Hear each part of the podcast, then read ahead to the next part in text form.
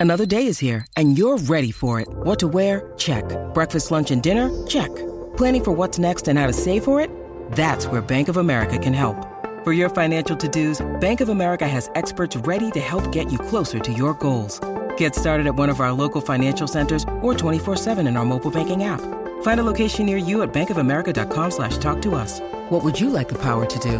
Mobile banking requires downloading the app and is only available for select devices. Message and data rates may apply. Bank of America and a member FDIC.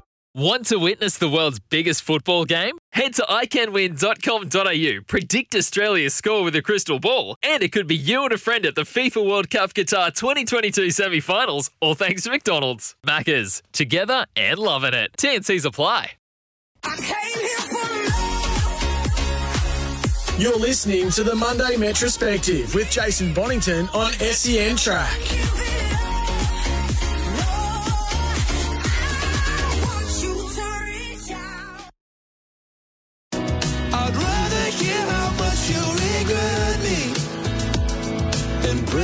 Welcome.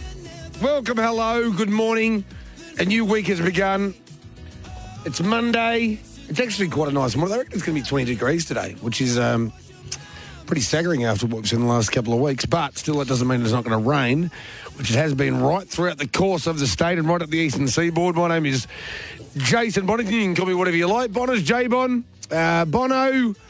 Moron. We've got Steve Cleveland the other end of the line that's going to go through the review of racing. Not only we'll, we'll, concentrate on Saturday night at Tabcorp Park, Melton, but uh, also the Maryborough Cup meeting a little bit yesterday as well. How are you, Clevey? Mr. Steve Cleve, are you there? Hello, Jay Bond. Sorry, I've just had a little bit of trouble with the internet out here since the uh, the big rains come. We've had a little bit of issue with our internet dropping in and out. So hopefully we can stay connected. But uh, it was a great weekend of racing, mate. I hope you uh, had a good one. I did. Um, I it was sort of a, a, a, a scratchy start, it has to be said, and scratchy middle stages. It was only uh, coming home hard with. We'll talk about them later. Queen Elida, who was heavily, heavily supported. Both Queen Elida and Cobber had a little uh, multi early on them, and they were both paying. You know, they were paying about a dollar eighty or a dollar seventy and two dollars fifteen, and then both of them got summarily, absolutely crunched late, uh, but was able to get something out of them. But race one, I look in a way, I tipped, I tipped Beach Villa on top, but in the back of my mind, I was like, I, I don't know about all this, particularly a dollar twenty-two. Not one of mine, Beach Villa, and um, once again, he's a funny old horse. Goes around at those sort of odds, and things don't go quite right. And in opposition, the winner of the first race on Saturday night at Melton, Mac Cheddar, is just a little ripper. Yeah, no, he really is. And uh, our Kirsten Graham on uh, Trots Vision gave it a good push at some, you know, probably ridiculous odds. And I think it was just because the favourite was so short. But Mac Cheddar's been racing in terrific form. Got up and paid $19 the win. And even the second horse, Raw for Roscoe, at $51. They've both been racing really well. But Beach Villa, he's a, he's a bit of an enigma, and that's what the owners sort of call him. You, you sort of think with a run like that, he should be winning by absolute lengths. 28 1 first quarter, a 6.6 lead time, which he wasn't doing anything uh, serious under any sufferance. He just sort of coasted across to suit himself. Got a 31 8. I reckon that internet uh, played up.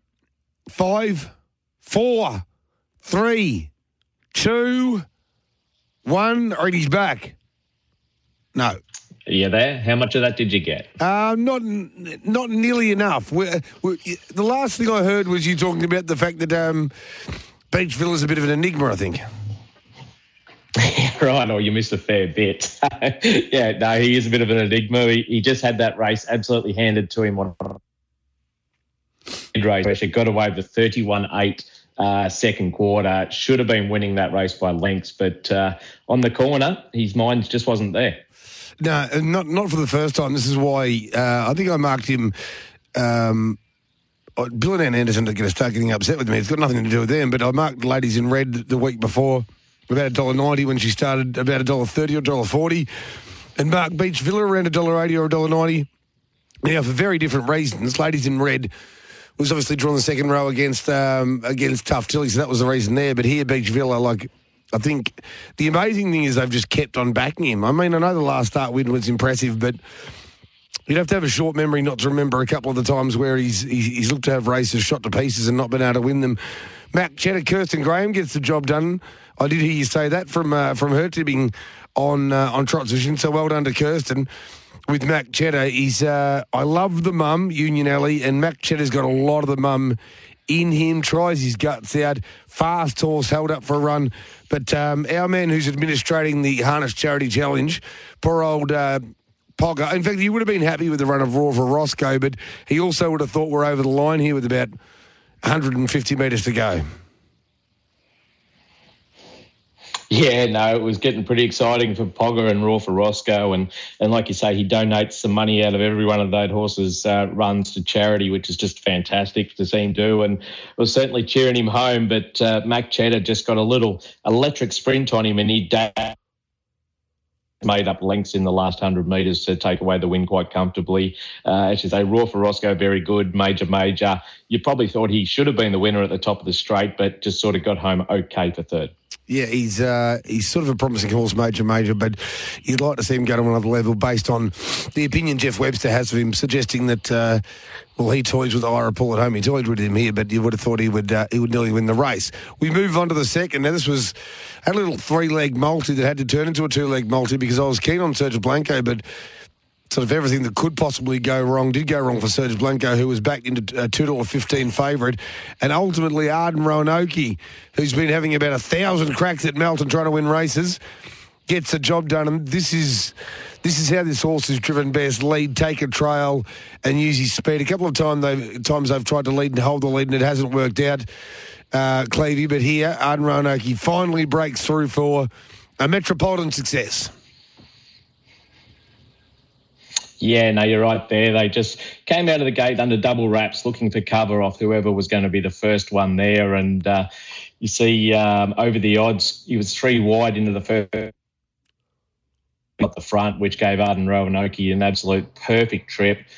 Uh, Renko, the favourite, he, uh, he's, he's a bit unlucky. He uh, did a bit wrong and cost himself a few times and went around to have a look at the front, couldn't get the front, then got uh, checked again. Uh, sorry, got uh, cover again when Stag Party came around to give him cover at the bell, but uh, he's got a little.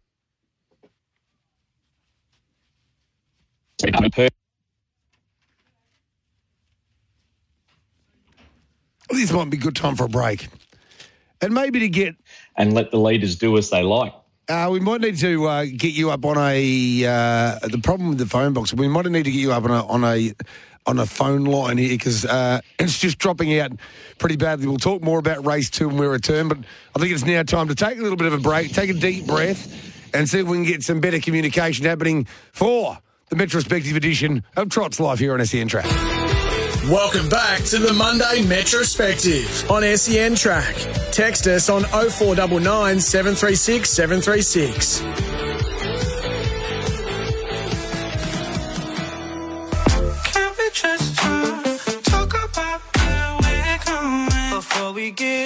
Welcome back to the Metrospective edition of, uh, of Trot's and Life, and this is what we want to do.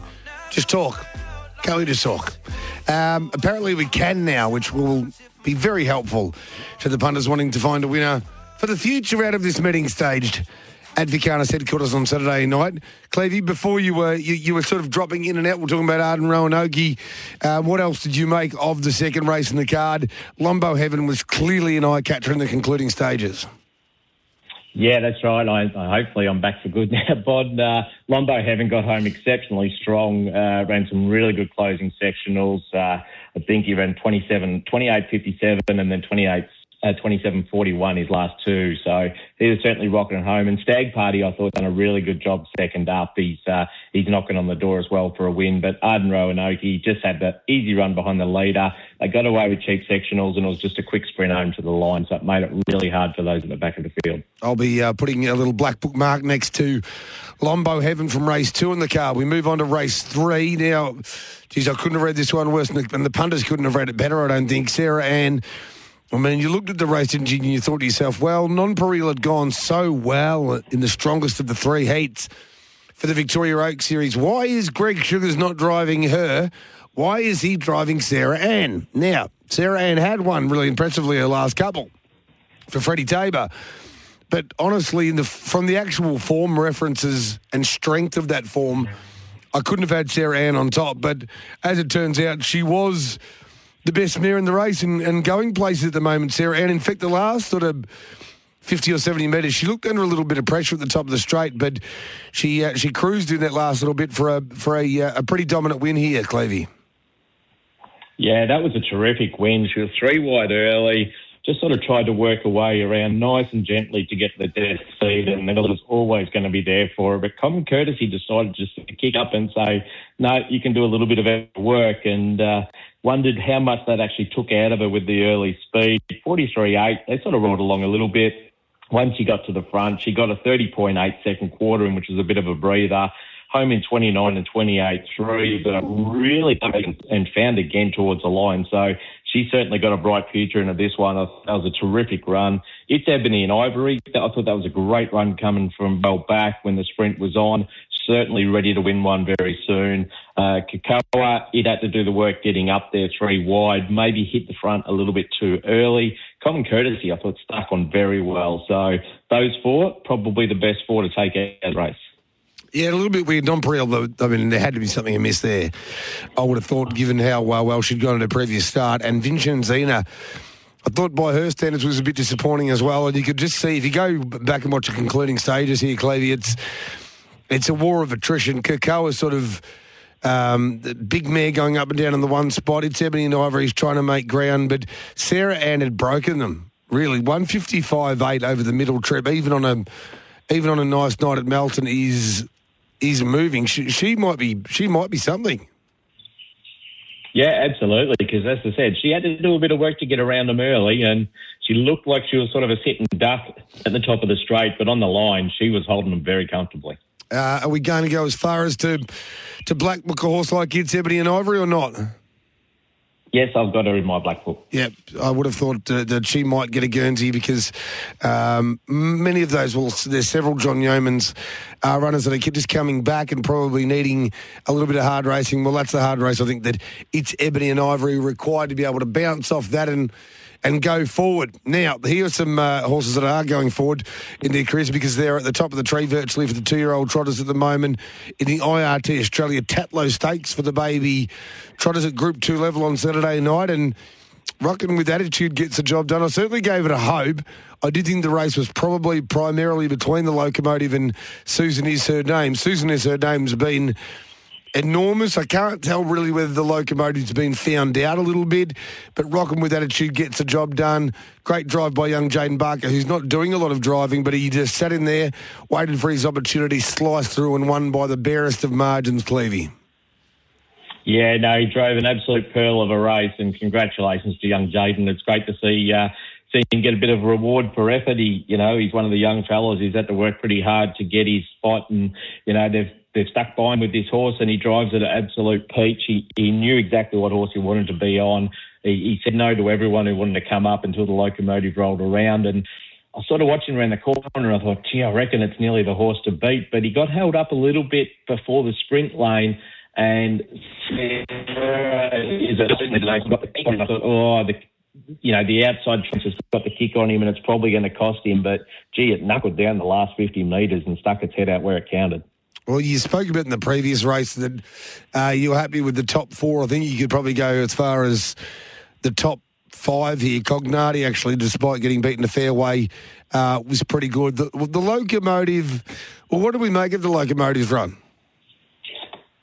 Locomotive had every possible chance, didn't have to do too much work to find the front, dictated terms to suit itself with 31 6 and 32 4, only 29 8 down the back. You know, on its best, should have been winning this, but they went past it like it was, you know, maybe a, a tired horse. I don't know whether it's it's just sort of come to an end of a prep or or what, but uh, it'll be interesting to see how he, he, comes back out of this or whether they decide to head to the paddock because uh, you'd expect with that sort of run out in front, it should have been winning.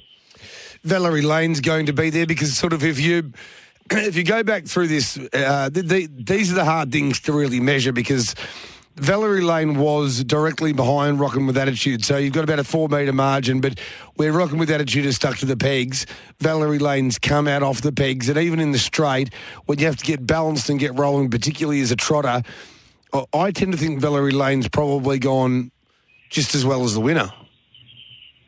Yeah, well, not not far off it, if not as good. So certainly one that you've got to be watching going forward. It was a had a nice trip, but yeah, it did hit the line very well. And I'll, I'll give you one right out of left field here, and it's really hard with trotters. I, I can't black book it because it's obviously done something wrong, and that's hard with trotters. You know, if, if they're not uh, really well behaved, then you sort of can't put them in the black book. But Sequence, who galloped out, absolutely smashed the clock with its sectionals, running out the back on its own. It went 59 1 for its middle half, 57 8 9 its last half, and its last mile in 158 5 on its own. That is crazy. Yeah. Yeah. And beaten 42.7 metres. So the, the beauty about that, and, and starts at 100 to 1.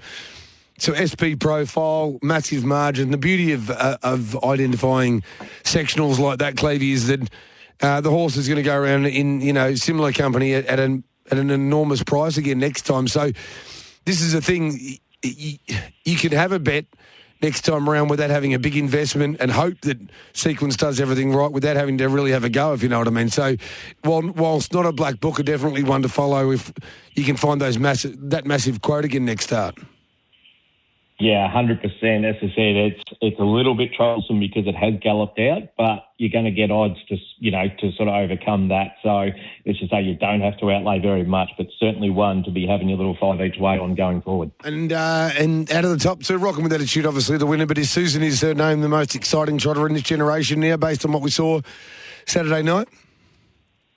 At the moment, I think so. The, you know, the run it put in was just, you know, huge going out, doing all the work going around them and rocking the attitude, getting the, the colt sit on them. So to go down a short half head, that was uh, a terrific run. And yeah, as, as I say, it's it's a bit of a question mark over the locomotive because it was the one, uh, you know, it was the leader out there, and, and and when it comes to the you know young trotters, it was probably the best going around, and it's gone poorly. So at the moment, you'd have to handball that to Susan is her name for sure. All right, before we go to the news, we'll go and have a look at race five on the program at Tabcorp Park, Melton on Saturday night. And, geez, they did this a couple of times, didn't they? Old uh, uh, Candyman and Bailey McDonald, they were both the head of affairs and know what to play switchy swapsies, and they did it here. La Captain leads, hands up to Cherokee Joe. LB Two Chains makes mistakes. Mighty Flying Art cops the interference, and the race changes complexion very, very, very quickly. But tell you what, La Captain has been one of the most dramatic improvers I think uh, I've seen over the last 12 months here in Victoria. Didn't think that much of him, but he's by that super stallion. Captain Treacherous out of a very, very smart filly mare named Lama Shane and really starting to show that ability. But the second horse has gone super as well. Yeah, absolutely. He's uh, he's just come to another level, as you say. And, and Greg sort of said, you know, last prep they were just about ready to sack him and say no more when he finally turned the corner. So luckily they they did push on for one more prep because uh, he's won, I think, seven more races since they were almost going to sack him. So that's a pretty good effort. But I was I was listening to him, and, I don't want to try to sound smart here, but all but they were sort of talking about LB2 Chains being our holdout, pull the other leg. If you go back and watch this horse's gate speed, I would have loved being able to have a bet to say who'd be in the front by the finishing post the first time because I couldn't see anything in that field holding this bloke out.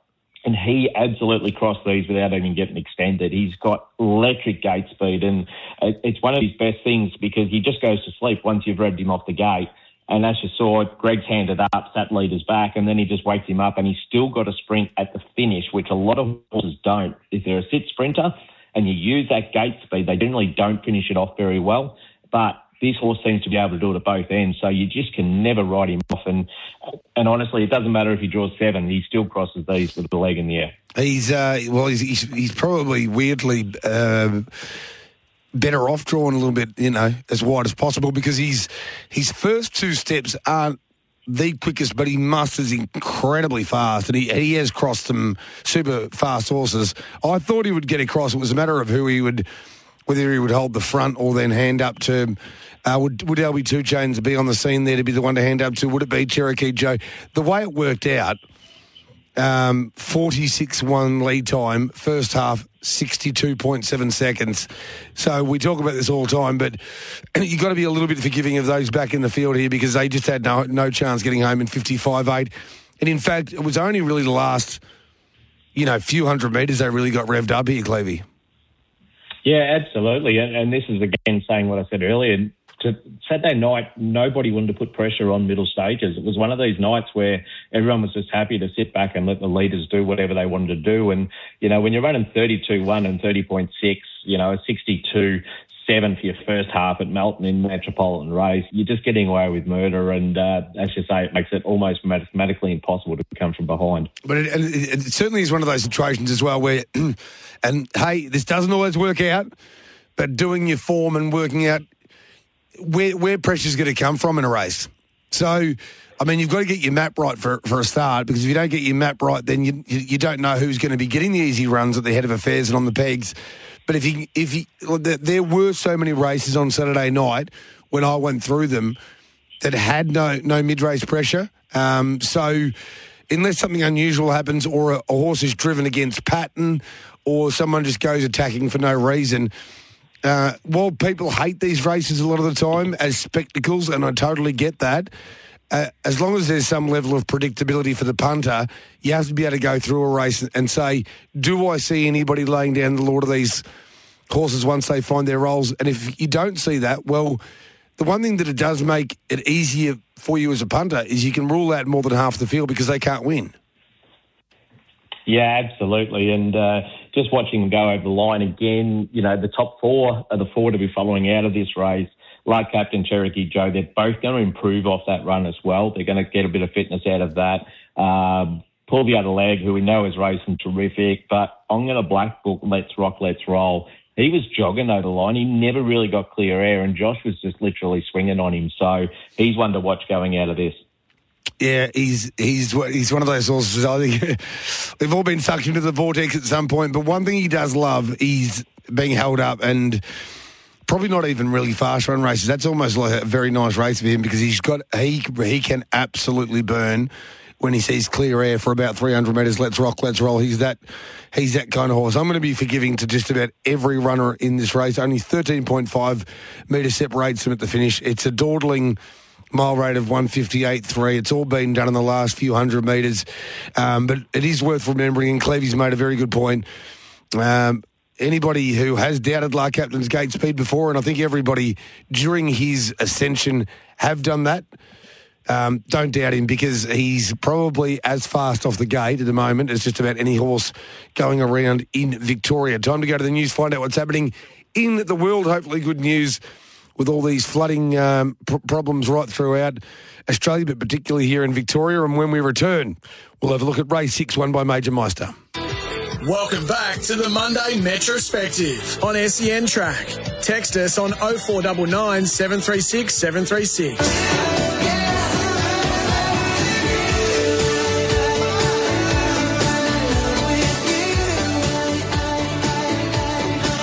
But in 1975, to make us feel good here on a Monday morning at SEN Track and wherever you're listening into Trots Live. Retrospective edition with Steve Cleve and Jay Bond, trying to find you some winners for the future and just assessing uh, some performances at Tabcorp Park, Melton on Saturday night. We'll also have a quick look at the back end of this program at the um, a couple of the big races at Maryborough yesterday as the Country Cup season continues at Maryborough. It's Been a while since we've had a Country Cup. Race six on uh, Saturday night at Melton, won by Major Meister. I, I, I couldn't see this. I couldn't. I don't know whether you you read the tea leaves a little bit better than me here, Clevey, but Major Meister had had a really good start to his preparation coming back from that injury. Then it seemed like he'd really flattened out. I know he hadn't had a lot of luck, but I thought to myself, "You're not, you're not going anywhere near as well as you were." But he's found the right race here, and you speak about um, maudlin tempos and minimal pressure.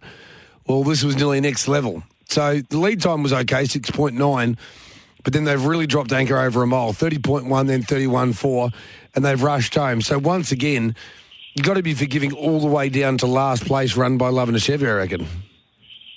Yeah, no, 100% agree with her there. No, I certainly didn't read the tea leaves right in this race either. And it was a great drive actually by Jordan Leedham. He, uh, he knew it, the death seat was always there uh, with Magic sitting there. So he never hustled this horse forward. He just basically rolled across on his own steam. Um, Duke of Dundee had to sort of push to get across uh, Dad and Dave early just sort of, you know, takes a little bit of sting out of them when you do have to sort of rein them up to get across. But Major Meister was just allowed to amble across and, and then, as you say, another race, no mid-race pressure, 30.1, 31.4. It was nothing but a dash home. And I was sort of still a bit shocked at how well he, he sort of toughed it out. Um, as you say, he that didn't seem to be going as good as what he can. And we know this horse has certainly got the ability. If he's at his best, he'd be pretty confident here. But at the top of the straight, he was really strong and, and dug deep. And like you say, everything back to last. I mean, even loving a Chevy, that's not his go going three wide without cover and,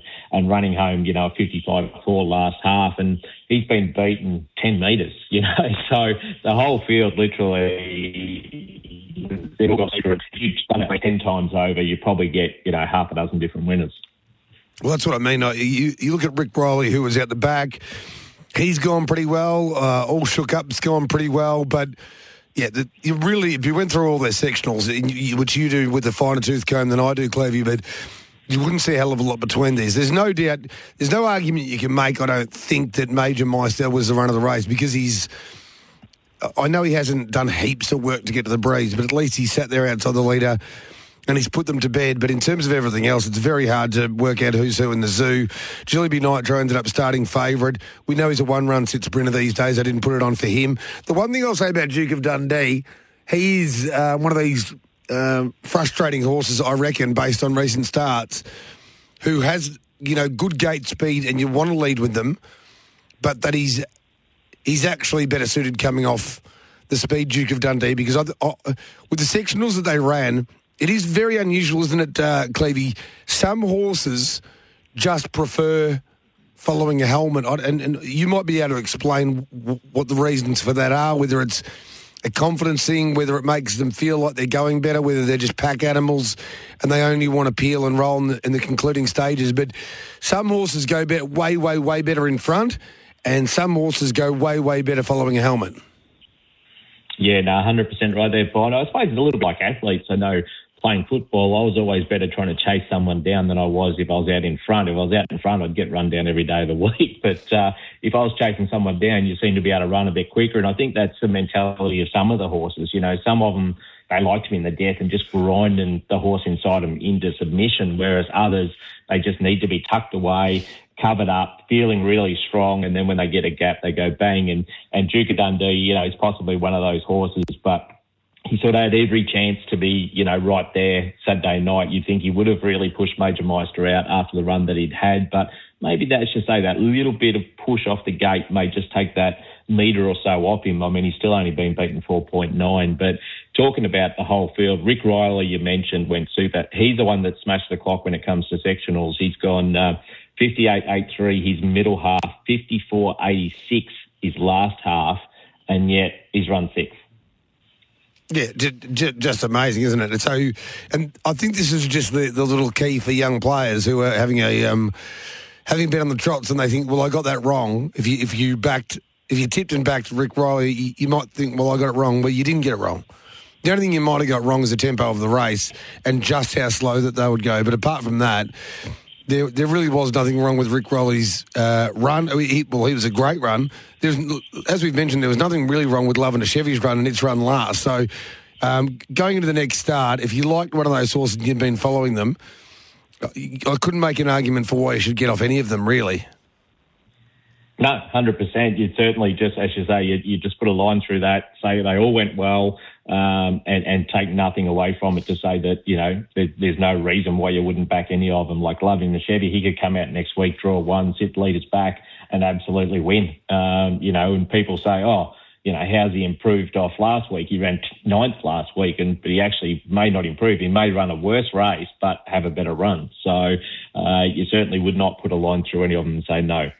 Now, race seven, feature of the night, Catenage Jewelers, uh, Victoria Trotters Oaks at Group 1 level, and this was some sort of win. Once again, they have not broken the clock.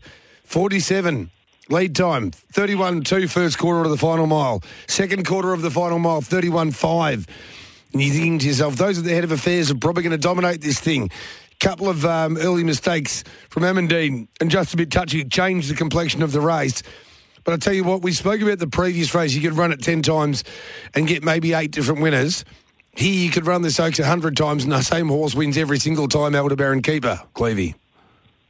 Yeah, absolutely. And it, it's a funny little thing. I always say, you know, luck, luck can be a real fortune sometimes. And if you if you were on Aldebaran Keeper, you probably thought you're out of luck going into the first corner when uh, the second favourite, Amandine, broke because you've gone th- from three pegs, you've lost a length, and next thing you know, Blake, he was just about to get, Chris was about to get back three pegs again when Blake Fitzpatrick cut down and put in four pegs. But that ended up being a lucky move because it got him clear at the top of the straight, being that length further back. Whereas, had he been three pegs, he would have had to turn left, go inside two horses into the sprint lane. And a lot of horses don't like going down to get into the sprint lane, especially young trotters, whereas Chris was able to angle out, get the right gaps.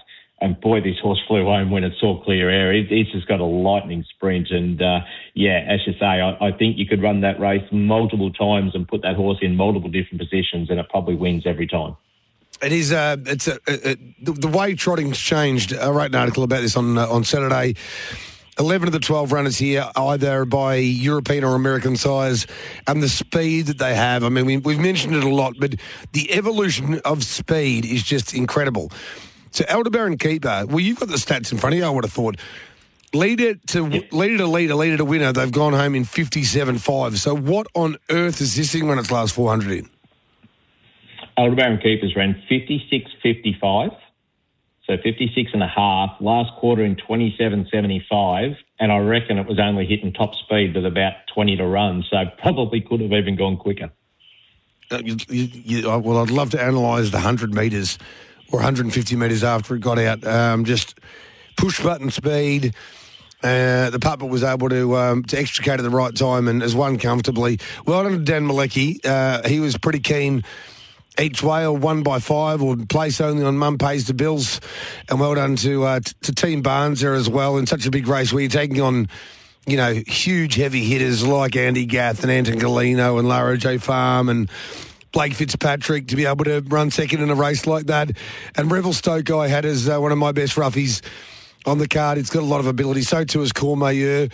Egret, I think, was a little bit disappointing, but uh, I think he's another horse who's better uh, following a helmet and transit. And of course, there's a couple out the back there, including the favourite Amandine, who we just we can't um, we can't really judge on this performance in any way, shape, or form. Clevey. No, exactly. And as I said, Revelstoke, I thought that was a terrific run. He's had to go three wide, led them up, hit the front, and looked the winner until probably 50 from the post. So that was a terrific run by Revelstoke. So he'd certainly uh, be following it going into some of the features coming up. All right, we might take another short break now on the retrospective edition of Trots Life here on SEN Track. When we return, we're going to talk about an absolute megastar who won the Aldebaran Park Mulry Miss Trotters Free for All at Group 3 level. One of my favourites, and I think one of everybody's favourites now, despite what happened last week. Queen Elida, back in a moment. Welcome back to the Monday Metrospective on SEN Track. Text us on 0499 736 736.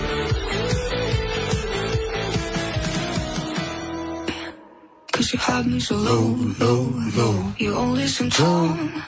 Cause you stunted my grow, grow. Welcome back. Uh, this is SEN Track, and you are listening to Metrospective. And one of the great features we have from Trots Vision these days um, are the post race interviews, often with uh, winning drivers to find out their thoughts and get their um, their celebrations uh, following a big win. But this is even more important potentially. Um, take about five minutes to just soak this one up. Duncan McPherson, who, along with, well, a number of others, but he's been right at the top of the t- tree in terms of that incredible evolution that I spoke about a moment ago with the, the square gaiting division. He's a trotting zealot, bringing that international blood over. He won with Aldebaran Keeper, the Cadenars Jewelers Victoria Trotters Oaks on Saturday night, but it had not been an easy day. Floods ravaging the breeder, trainer, owner, well, not trainer, breeder, owner, um, Leviathan contributor and sponsors property. Um, and Rob Auber spoke to him about the floods, but also about the excitement of ending a tough day with such a magnificent win with Aldebaran Keeper. Here we go. Um, tell me, um, you, have had a, a, terrible 24, 48 hours. Tell us what, what's gone on at the Yeah, farm. 24. So, I mean, everybody knows there's been some floods up around um, Seymour and and uh, Murchison, and then we're kind of in between the two, and and the overland flow started flowing, and um, we woke up that we graded. We thought we were all right last night. I checked in at the farm, and then uh, at four o'clock. Uh, four o'clock this morning, there was a bit of a bit of a bit of a murmur, and then um, they were swimming horses out at eight o'clock this morning. So they, I, I rang and, and said, right. So I had to do a couple of things in Melbourne, and then I took off up there. So it's not none of those nicest things you do. You're walking, you know, um, breast deep in, in, in water, trying to get horses out of paddocks. You've got fences that are half underwater. Um, you, it's very difficult to herd them and, and get them, but we managed to get all ours out. Um, so the mares and foals, we've got obviously got foals on the ground. They're all, all on dry ground at the moment. Um, the yearlings are all in the in the yearling barns, and then we put an SOS out because between us and the Wiedenbachs and Greg Fleming, three properties, um, we're all un- we're all underwater. So. Um, the cavalry arrived and um, we were ferrying horses as fast as we could get them out. But the first job was to make sure that the welfare of the horses was all okay and, and just get them into any yard or any box that we could put them in and get them out of, um, you know, four foot of water. So we were swimming in and getting them this morning, and then we were around at other properties and pretty much doing the same thing. Um, we, we got boats organised in case we needed to. We cut some fences and got some horses out. Uh, we had a couple of boats there in case we needed to get, get them out. Um, the police air wing was over the top of us. He was a bit of a nuisance. So, with all due respect to Vic Police, the horses weren't too too wrapped about a helicopter. So, we moved that, and then all the roads got shut right round Shepparton, as everybody knows, and that's why there's a lot of participants that aren't here tonight. And um, it was just one of those things. So, hopefully, the water's going down. It pretty much settled at about 4:30, 5 o'clock, and with the last trucks going out the gates and pushing through the water, I thought, right, well, I'll, I'll dash down here and see what happens tonight. So, um, so obviously during summer, I, you know, I was fortunate enough to come up to the farm, and, and you are in a fairly, you know, low area, flat area. Uh, the horses that were in deep water, um, did you move them from to a different property? No, we moved them up to the first thing. Um, I mean, credit to everybody in the district and credit to to um, to the to the team at Aldebaran Park. Um, you know what Danny and Melinda and the kids and Scotty who works for us and the team did to initially get the first lot of horses. So the first thing we did was get the horses out of the deep paddocks, which were four and five foot deep. Um, and get them up onto up into the highest ground we could. And then by the time we got up to high ground, the water just kept coming, so we were getting inundated. It didn't matter which paddock we put them in. Um, and then the cavalry arrived about one o'clock, and then it was a matter of um, if you didn't have a four wheel drive or a truck, you just couldn't get through. So it was a matter of loading up. You know, seven horses and five horse trucks and making sure that we were right. But it wasn't only us. We were doing, you know, people were helping the Wiedenbachs, people were helping Flemings. We're all in each other's properties helping each other. Um, first job, get them all up to high, the highest ground we could and then make the decisions about which ones were moving and which ones we weren't. So, yeah, pretty stressful day. And, you know, it's probably a sleepless night for them all up there tonight. I mean, we know that we're on dry ground. The ones that left, the others have all gone round to Frank Jessop's place south of Nagambie. Um, so everyone ferried them down there. Um, again, I can't thank people uh, uh, enough. Um, the call to, to, to people, I've never met these people, and just the, the time they gave us and and the, way they did things was just absolutely outstanding. And, and we couldn't have done it on our own. I mean, there's no way known we could move all these horses in such a short period of time before dark tonight, and that was that was the objective of the exercise. Because when it's dark, you can't you can't see them, and they get disorientated. And if the water kept coming, well, we didn't know where we were going to finish up. So, most important thing, they're all standing on dry ground tonight. So. Just a wonderful effort from any, everyone uh, in the district, but also the team at Aldebaran Park, as I say.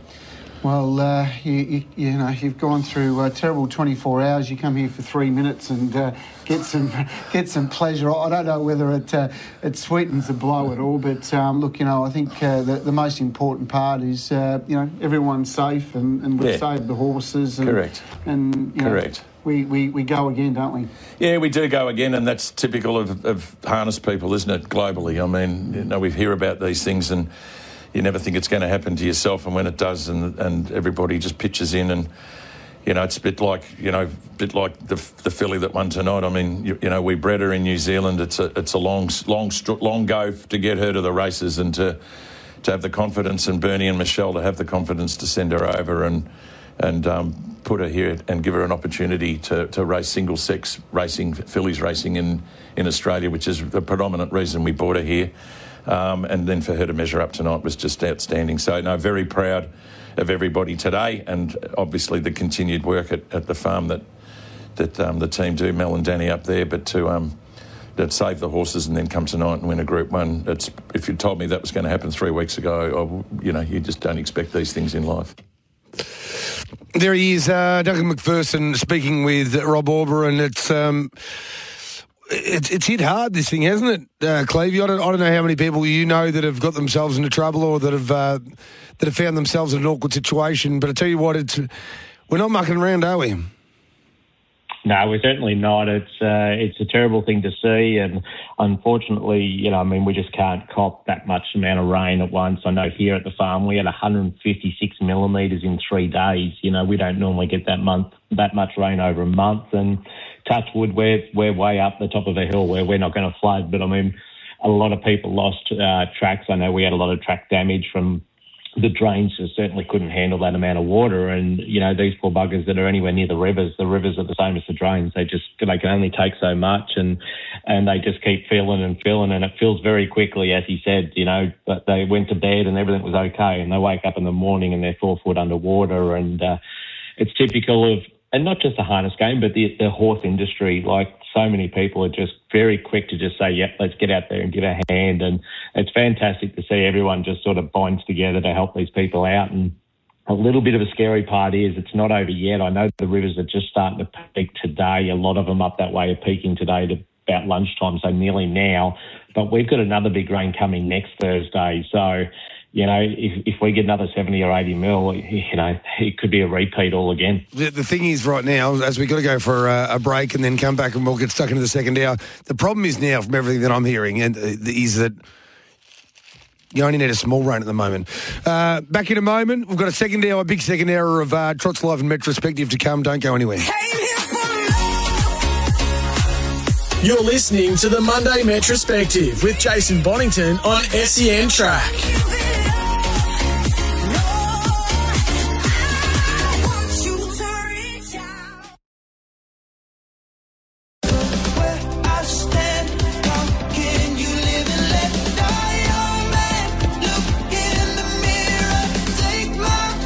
Hour two of Trots Life here on a Monday.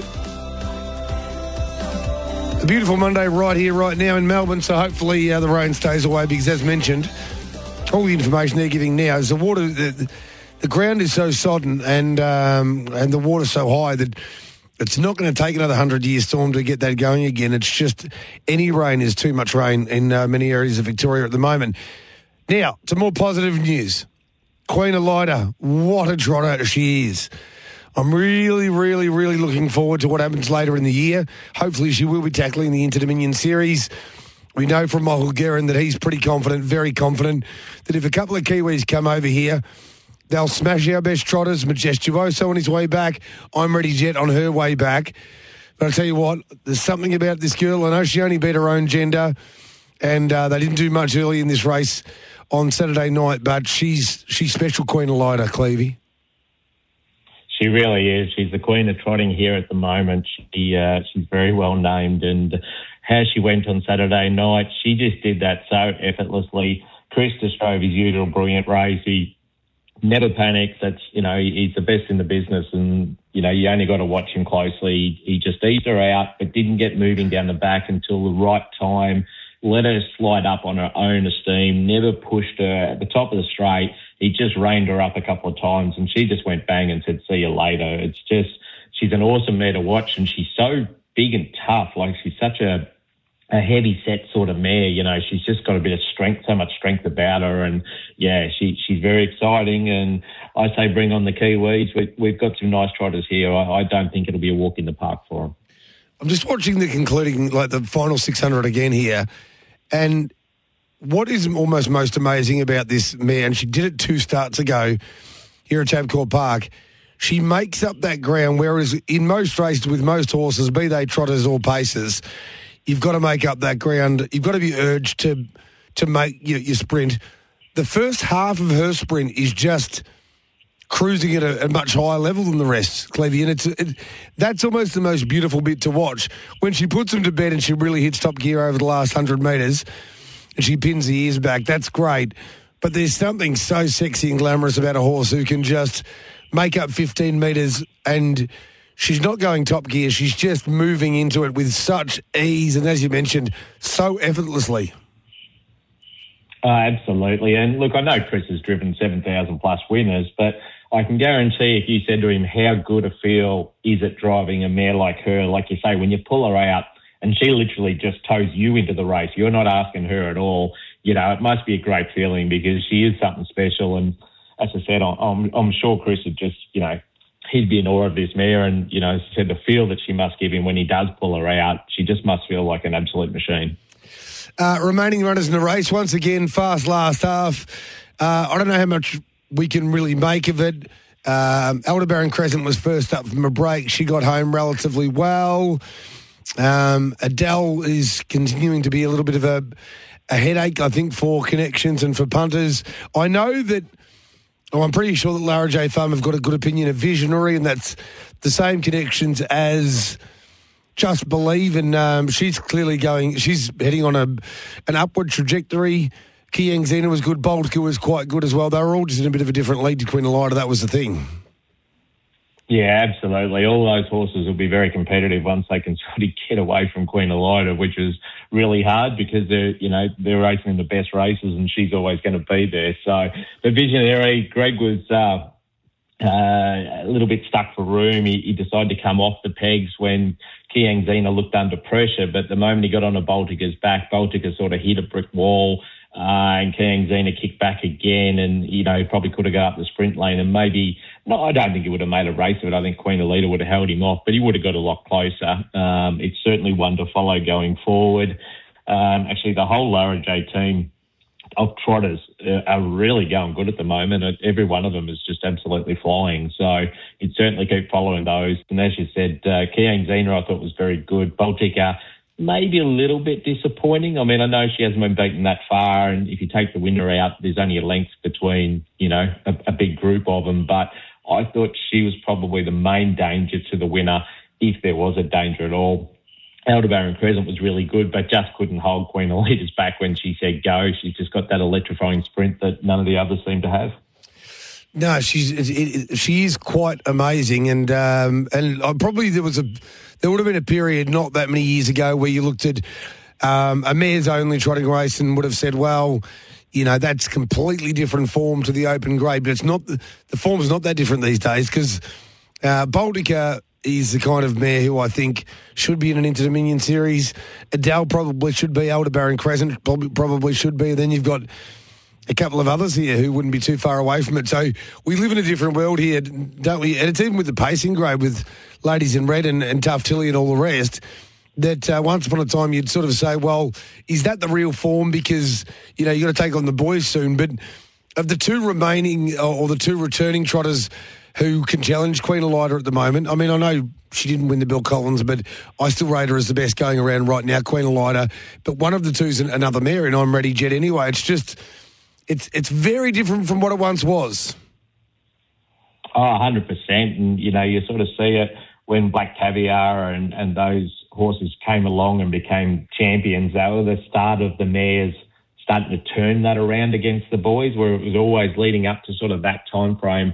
It was always the boys, but now, and in both uh, codes, you see horses like this. Our girls are just amazingly good, and and look, it even comes down to our human side of things. You know, our sports stars now and our drivers and our trainers, the females are every bit as good as the males. And, uh, you know, there's no division now with sex. It's just they're all in there competing against each other, you know, horses, humans, the whole lot. And it's just amazing at how good they really are. And it, it's exciting when you've got mares that can compete with the boys because I think it adds a little bit of a dimension to the mare. If they can get up and beat the boys, it makes them even sexier, I suppose. It just makes them that little bit better because they're actually out there beating the guys up, which is uh, great to see. No doubt about it whatsoever. We might take another break now. Come back. We might be hearing from a couple more of the um, the the winners on Saturday night from those videos uh, and audio that are produced by Harness Racing Victoria via Trots Vision. And we've still got a couple of races to go from Saturday night before we have a squeeze at what happened yesterday in the Trotters and the Pacers Cup at Maryborough. Stick with us right here on SEN Track. Welcome back to the Monday Metrospective on SEN Track. Text us on 0499 736 736. Baltica put her head in front of Kiang Zena. Queen Elida coming at it though, out three wide. Baltica turned for home just in front. From uh, Queen Elida, Visionaries right there looking for a run. Queen Elida now moved up. She hit the lead from Baltica. Visionary trying to squeeze through a gap and then Aldebaran Crescent, but Queen Elida went for home and she is home. Queen Elida comes away. Visionary up to second, but Queen Elida's too good. Queen Elida came clear and one as expected. Beat Absolutely love that mare. I think everyone does, but I just, uh, just there's something about Queen Elida, uh, and I shouldn't take her off. Um, former colleague and former Metrospective major contributor Nikita Ross, who we all get to have our favourite horses that we pick out very, very, very, very early, and she picked out Queen Elida earlier than anybody else. Before we get stuck into analysing the final two races of the night, um, wanted to just go back to the future for a short moment. We discussed the win of Rockin' with Attitude a little bit earlier, and a young man who, well, fish breeding is his number one game, I think. But uh, Jaden Barker, they caught up with him on Saturday night on Trots Vision as well, and here's a few words he had to say. You've had a great journey in this harness racing world. I think I've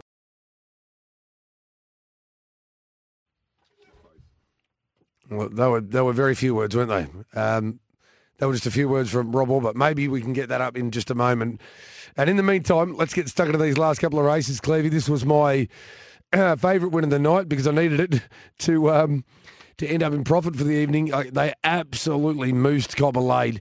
Heavily, heavily, heavily supported into a dollar fifty favourite, but he was better than two dollars most of the way through betting. And look, he, he won like the kind of horse that, um, well, that I think that he is, and that is a miler when he gets those opportunities and he can do that sort of thing in front. Um, even after a little scratchy start, he's um, he's pretty handy. I don't know how far he can go, but he's pretty handy.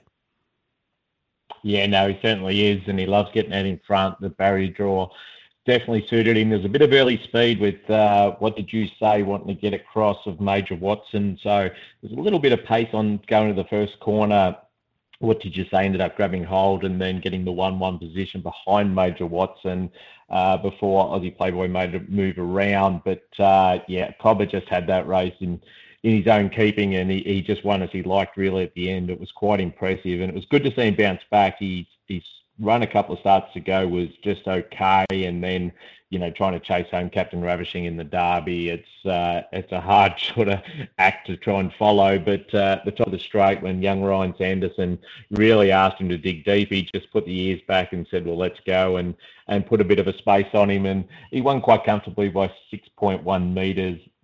Although the sectionals weren't overly fast. They were consistent the whole way through. It was probably the first real genuine run race in a sense 28 3, 29 9, 29 8, 29 2. And uh, he just simply outstayed them. And uh, he certainly got a bit of a future. And especially, like you say, that, that shorter distance racing where if he draws the lead, he's going to be very hard to run down because. Uh, tough horses win mile races because they can just run a good solid pace the whole way. Yeah, and he was able to do that. Like uh, the the overall mile right here here is going to look very moderate indeed, but he was just able to just keep rolling along. Every quarter of the final mile was under um, was under thirty seconds. And when I say final mile, there's only a, a hundred or so meters before that, but he just kept them kept the tempo there where he w- was maintaining enough uh, uh, enough of a sprint that they couldn't just sort of come off his back and, and launch at him. But I feel like he could have won it either way because this is the kind of horse that he is. Do you see Cobber as being one that in 12 months or in 18 months or in a couple of years could be in the really good races, or is he going to have to pick his path through these probably short and maybe at very most middle distance races where he can draw well, find the pegs, lead, trail in transit? Well, you've got to think he's only a three-year-old, so I'm sure whatever he's doing now, he's going to improve on. He has had a bit of racing. He, he's won nine of 33, but you still, you know, as he races this better company, I think he'll improve. And you might find when he does get into open company more, it'll be a bit tougher for a while. But then as he comes of age, I, I, I just think he's that sort of horse that he just likes to do it tough. So he'll be able to pick and choose his races. How far he goes, I suppose that we'll find out, you know, maybe in about 12 to 18 months. Uh, Aussie Playboy just he doesn't he virtually doesn't know how to run a bad race. He's been in form for the last two years. It feels like Aussie Playboy. Uh, he's all, always going extremely well, but not so many excuses could be made for the rest. I don't think.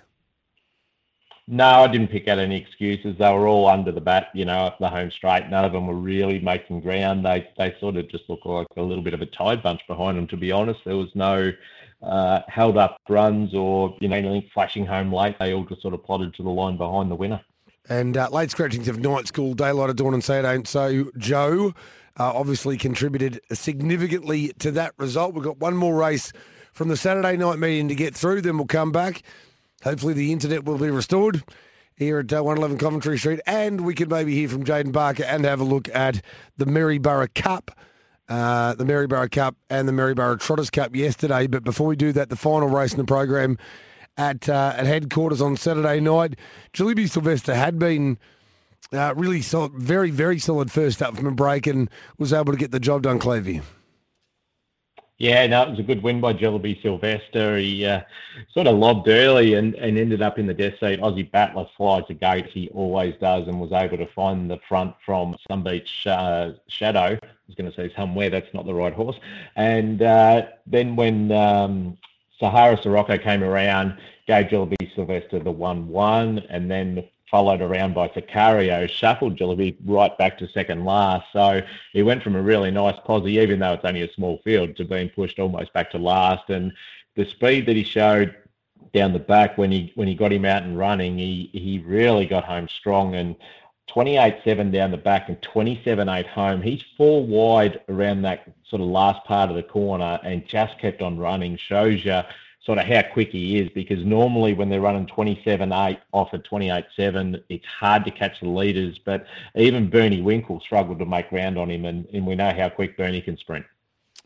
Yeah, he's a he's he's a very nice and he's a progressive horse. Uh, whereas most of these, it has to be said, probably by this stage of their career, we know exactly how good they can be. But uh, Jilliby Sylvester's the the one that's got some scope, I think, here, Clevey.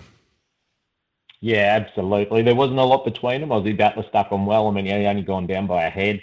Sunbeat Shadow up the inside by a neck. Bernie Winkle's 1.4 metres away. Sicario 3.1. You know, Jilliby Chevy 4.1. Yeah. So there's really not a lot between them. Sahara Sirocco just probably, you know, found it a little bit too tough. Uh, I do hope, I do reckon that Sunbeat Shadow will come back and win a race or two at least.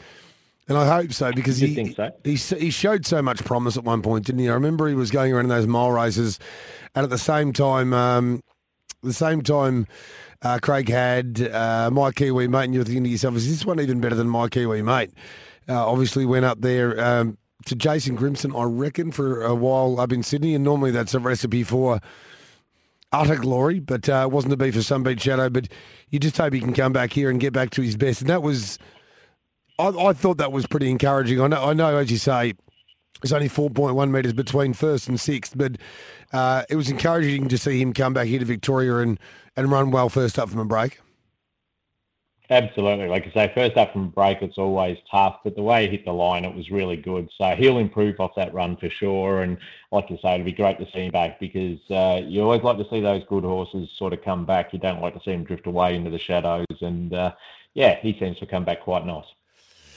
All right, I reckon, can we maybe hear from Jayden Barker now? Because I think we've got everything back on track. So we might hear a few words from Jayden, who uh, drove rocking with attitude to win the Group 2 Tatlow Stakes for the two year old trotters on Saturday night at Melton. Then we might come back and get the Black Bookers from both myself and Steve Cleve before we go to the news and then come back and talk about those Maryborough Cup races that I discussed a little bit earlier. Here's Jayden Barker.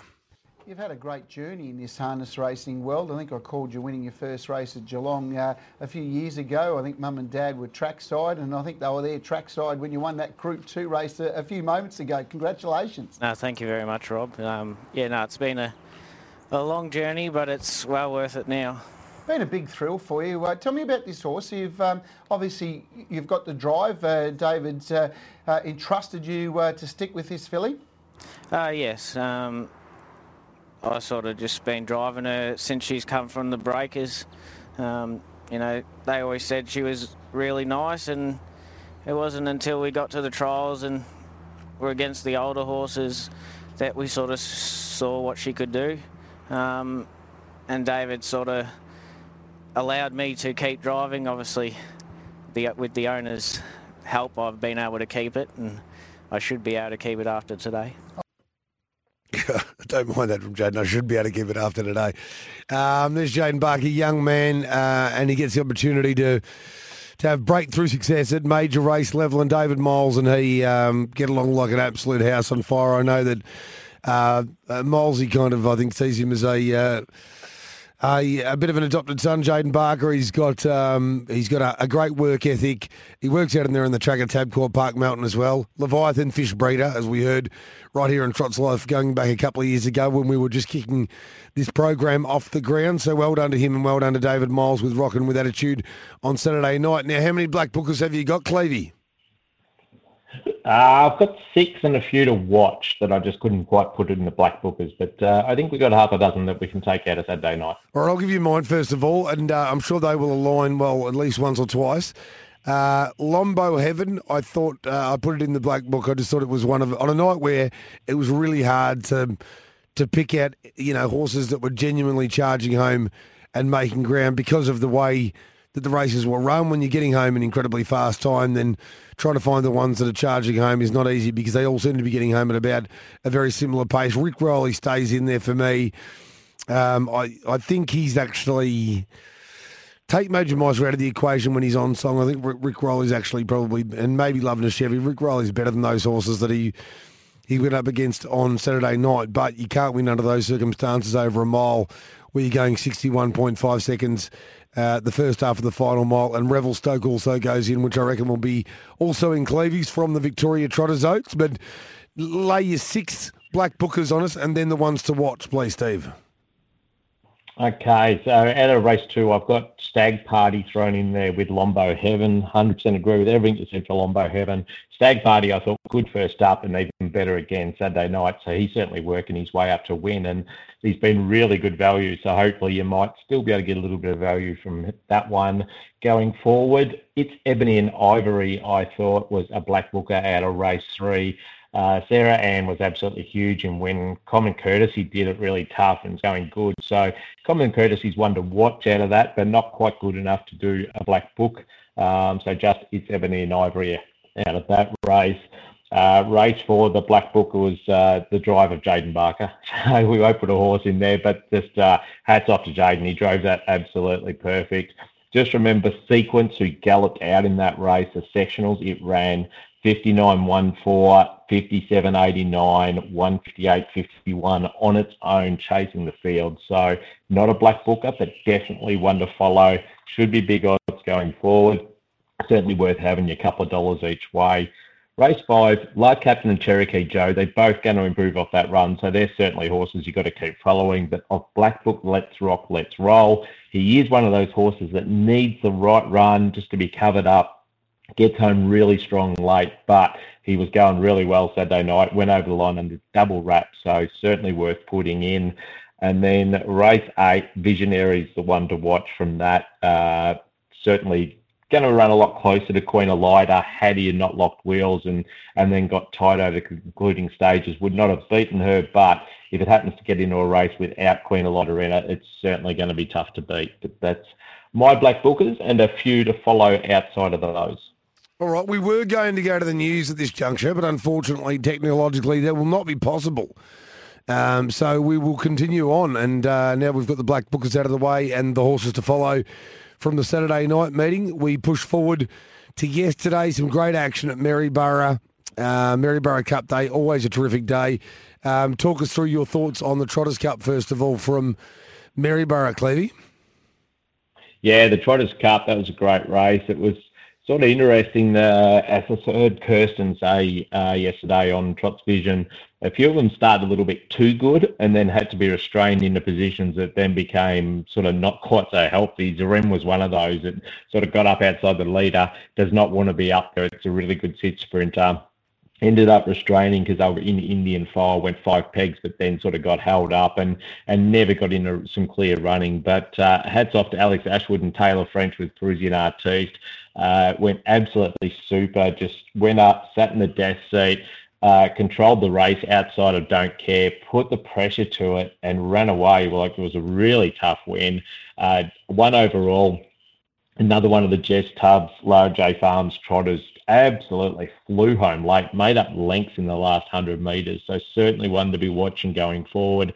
Don't care stuck on well along with Kuka Lane. Uh, but yeah, the hats off to the top two. I thought they were the best two runs in the race, but it was certainly uh, a good uh, edition of the Maryborough Trotters Cup. Well, it's just um, you know we we've spoken about it a lot, and uh, I can't talk about the situation at the end of the year anymore because I've uh, I think I've probably already t- talked about it enough with the Inter Dominion clashing with four year old races, but like the four year olds, paces and trotters, quite quite incredible how quickly it happens these days. And I know uh, you've been around the game even longer than me, Clevy, and um, you know back in the day that's just not how it was. And I know there's been a change of seasons, and they're actually five and yada yada yada, but it doesn't change the fact that these horses are reaching uh, reaching the top from a standard bred perspective quicker than they ever have before, and they're inheriting the earth at four years of age more often than not. We've seen rock and roll do.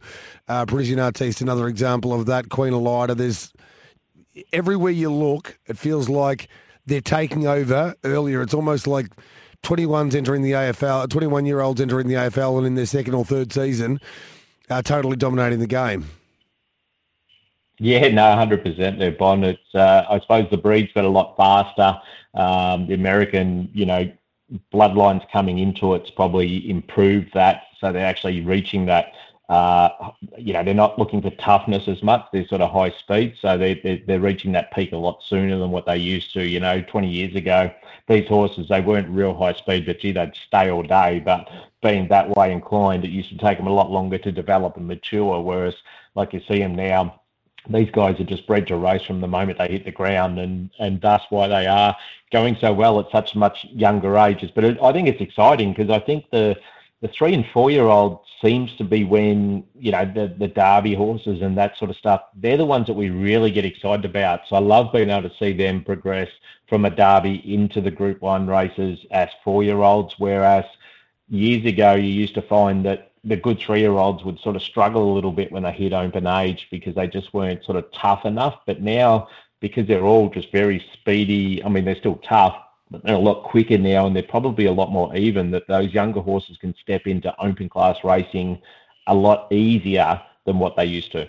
The key here is, though, I reckon, if the four year old's are going to take over, we'll go to the news in a moment because I think we've got the system back up and going. But if the four year old's are going to get there uh, faster than ever and you've got a really high quality six or seven year old that you want to keep racing, we have to be as creative and thoughtful about giving them racing opportunities. And I know there's claimers, and we've tried to do a couple of different things, but you've got to keep giving those horses racing opportunities. And one of the things I reckon uh, that I've always mentioned is something that I believe should be done is Vic bred bonuses. Further Vic bred bonuses, for instance, should be given after uh, your 10th win or your 20th win or down the track just to keep horses involved in the game, give people a reason to keep them going because the prize money that goes into those big races for two and three year olds is only made from the turnover right across the board. And if we don't have the quantity of product, we won't have the turnover, we won't have the prize money, we won't have the relevance, we won't have the participation, and it all goes to hell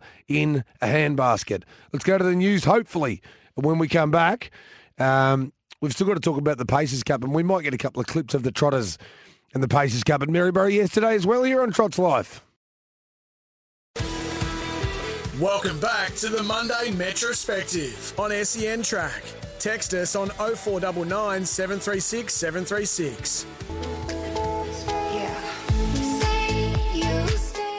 Home 27-2. They charge down the back. It's a battle of speed in the final circuit. Don't care the inside. And Parisian Artiste, they've been locked in a battle through a slick last half. Behind them, Kuka Lane gets the sprint lane. Sundawn's courage down the middle. Parisian Artiste surge to the lead though with 50 metres to go. The Swan Hill Trotters Cup uh, winner is going to win the Maryborough Trotters Cup. And Parisian Artiste from flying home, one overall to get second. Don't care, I think, held third in front of Sundawn's Courage and Kuka Lane for fourth. That, well, they were the concluding stages of the Maryborough Trotters Cup on uh, Sunday, yesterday afternoon. And I'll tell you what, straight afterwards, there was the Community Bank Maryborough Gold Cup for the Pacers at Group 3 level. Here's the concluding stages of that race, and then Clevy and I will discuss. 26 3, they flew down the back into the lane. Act now led. Beyond Delight peels off the cover. Free shot. Torrid Saints running on behind them. Act now. Beyond Delight. Torrid Saint through to third. But Act now's packing plenty. He's holding them bay and he leads all the way in the Maryborough Gold Cup. Act now beats Beyond Delight. Torrid Saint and Cosimo was charging through into fourth spot. A break to the others. A couple of lengths to like a wildfire. Seb's choice. Better be the bomb. Crime Writer. And then Phoenix Prince. And after doing the work, Parkdale Millionaire was last. 27 3 the final quarter. Mile rate for Aldebaran Park, 156 flat, but a brilliant last 800 metres has seen Act Now bounce back into the winners list to take out the Community Bank Maryborough Gold Cup. What was that I was just saying about the four-year-olds, Clevey?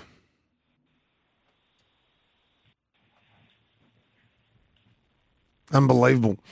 Um, Act now defeating Beyond Delight, so they dominated again the four-year-olds. And- yeah, no, it's, uh, it's it's just amazing, and and look at the the Trotters last half there, four-year-old sitting in the death, fifty-five-eight.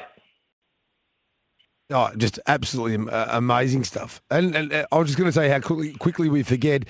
It was a year ago, a little over a year ago, when Act now went on that demolition job of the Victoria Derby series. Um, I know a great recruit to this station, Giddy up with Gareth Hall, was sort of saying, well, he's probably the best horse going, you know, he'll be the most exciting horse going around. And then all the other four year olds uh, pop up, and uh, Bondi Lockdown hasn't quite come back, and he's had his issues, but Rock and Roll do stepped up, and then Better Eclipse, uh, winning the Chariots and the Sunshine Sprint.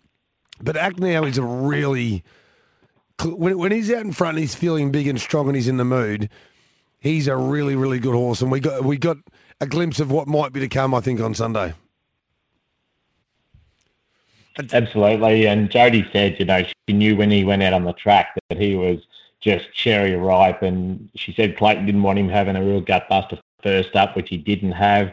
And I remember back in Derby Day, you know, you used to have, uh, he would walk into the parade ring and you just hear him squealing out. And he was just this big scout coming into the parade And when he was like that, you knew he was really cherry ripe. And Jody said he was like that yesterday. And he proved that he was certainly feeling good because the times that they've ran, they ran their last half in 53.7, which is absolutely motoring. And, you know, when you have a look at uh, everything going down the back straight, you know, anything tried to make a run out three wide, like a wildfire, we ran 25.67 down the back straight but they just couldn't keep that pace up going around the corner.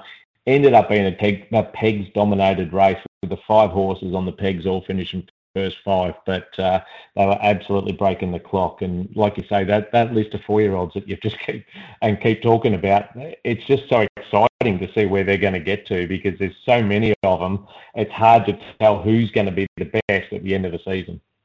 Uh, as we always know, the pegs are God. So first, second, third and fourth home in the Community Bank Maryborough Gold Cup yesterday. Leader behind leader, three poles, four poles. But the staggering thing here is we went through so many races on Saturday night, and you can tell why uh, they were on pace and peg dominated. And not saying that 29 4, 29 9 first two quarters of the final mile over a 2,690 metre race, not saying that's blistering, but I mean, that is that's powerful from Act now to be able to break 30, break 30, and then step it up to a 26.3 and a 27.4 and a 155.9 mile rate. That's that's a real win. Like that's a, that that that is a win of a horse who, um, under the right circumstances.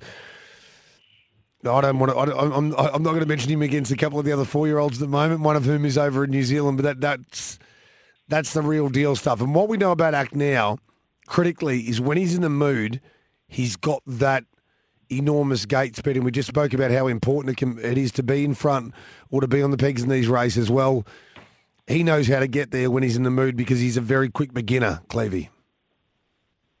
Yeah, he's got huge gate speed when he uh, when it's required, and that's that's going to make it interesting. Like you talk about rock and roll do, he, he went absolutely amazing in the Victoria Cup, being able to sit in the death seat. But you know, as you say, he's going to have to sit out, mate, outside a horse like Act Now, you know, because Act Now could probably just cross him easy, no matter whether he draws inside him or outside him. So all of a sudden, as you say, at the end of the season, these horses are all going to come together at some point, and it's going to be one hell of a race. It's it's it really is. It's so exciting to see, and you know we need we need stars, and and I think right now we've got a, an absolute handful of them. Well, let's hope they all do come together as mentioned. We might take our final break now, and uh, we're not going to play the blame game, but I do apologise to the listeners because it, it, it, has not been easy going this morning again. Um, some of those really big delays. We do apologise, trying to give you the best possible show on the best radio we can. And as I say, the no blame game, it's just one of those things, but uh, we do apologise. Final break. When we come back, we'll uh, we'll put a bow on this puppy and have a look at a couple of little bit of, or a few housekeeping issues we need to deal with before saying sayonara. But I will go down with this shit. And I won't put my hands up and surrender. There will be no wife. Oh, welcome back. Welcome back. How are you all? You good? You good listening in this morning or early afternoon to uh, to Trots Life? It's been a battle, and I want to very much thank uh, Steve Cleve for his uh, his efforts and his insight and his black bookers and his uh, horses to follow in the next little while because um, uh, through no fault of his own, obviously, we were hearing him, you know, 25, 30 seconds after I was asking him a question and uh, then I can't interrupt at that point because it's still coming through to him. So um, we very much appreciate his patience and your patience this morning and in the early afternoon as we try and give you the best information we possibly can for you to be able to find some winners going forward. Now, a couple of little updates. We've already discussed it, uh, the, the the flood situation, and we heard that great interview with Rob Auber speaking with Duncan McPherson about uh, some of the things that he endured in the lead up to Saturday night's uh, Group 1 win in the Victoria Trotters Oak, sponsored by Cadenage Jewelers with Aldebaran Keeper. But there's been already now the transfer of Wednesday's uh, Charlton meeting to Maryborough and Thursday night Shepparton meeting to Bendigo due to the Vic flood emergency. And we know that Shepparton, in particular, right now is being very badly affected. Please keep in touch with the Trots website and social media platforms for all the latest and, and stay safe. And no doubt there'll be uh, there'll be a hotline of sorts you can go through to Harness Racing Victoria if you're a participant or you need help with horses or you need to spread the word in any way that you're in a similar situation to what Duncan found himself in uh, last week. So just uh, just stay safe out there and make sure you keep up with these updates because the last thing anybody wants as well is for people not to be kept 100% fully abreast. And I'm sure they're using the text message service as well that they have the facility at Harness Racing Victoria to send these messages out and make sure people are incredibly well informed because um, we know, well, certainly I do, and I'm, I'm sure Harness Racing Victoria knows that uh, participants have to make make their own plans um, and they need to set their horses and they need to know where they're racing and where they're not racing and whether a transfer of meetings is going to make it impossible uh, for them to turn up or to preclude their involvement. So it's all very, very important that um, people stay connected during these times. And um, and everyone understands the difficulty of the situation for everybody else as well between administrations and participants and breeders and owners and and uh, and everyone in between. Now, race two at Melton is about to get going. I don't think we are going to be able to get any audio of this either.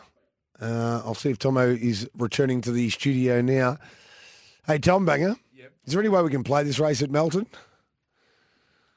Um, because if we can, we might just take that in and, and, wind it up from there. Saturday night, by the way, the feature meeting, uh, meeting this weekend goes to my hometown, the City of Dreams, G Town, Detroit for the Geelong Pacing Cup at Group 2 level. I think a number of those runners that went around in the Maryborough Cup will be there and maybe a couple of others as well. So very much looking forward to it. Big week for Geelong Thoroughbred Cup on Wednesday and then the Harness Racing Cup on Saturday night. So uh, a lot to look forward to down in my spiritual home, the City of Dreams down there in Detroit. Make sure you get there. Uh, no, I was going to see if we can play this uh, race actually at Melton that's on the screen right now. Let's chuck that on and then um, we'll come back and say goodbye. Hopefully, the race will be just concluding when we get that hard out music and we can head off to the trackside, boys, because they've got an interview with Lee Dalton coming up. Here's race two at Melton. Southern GNP is in front as we try and get it up. The audio, that is. Favourite highlight uh, is behind the leader. Is that Southern GNP still in front? Yes, it is. Whipping around now to take up a more forward position is Ashford Secret. And Tomo's trying to work out the secret of how to get the audio going for the trots. Here we go. For the first race uh, lead time. In fact, this is slower. There you go. 50.9 the lead time. And the leader is Southern GNP. About a metre away second is Ashford Secret, who made a move to get there. They were walking. Third over on the pegs is a favourite highlight. And on the outside, fourth is Marola Magic. Fifth, the pegs, really Campbell. Sixth on the outside is Good Feelings. Around the top turn, they have 1,300 metres left to travel. And Southern GNP is the leader. They've picked it up a little bit. They had to. They were crawling prior. And Southern GMP is going through the first quarter of the last mile in 32.7. And that's going quicker than they, what they were before. With just over a lap to travel, Southern GMP two metres in front of Ashford Secret. In third spot was favourite highlight. Fourth, Marola Magic. Then really Campbell on the inside of Good Feelings. Out of the straight, 900 metres left to travel. And Southern GNP leads the way and is trying to lead all of the way. And it's in front from Ashford Secret. In behind them in third spot, favourite highlight. Fourth, the outside was Marola Magic.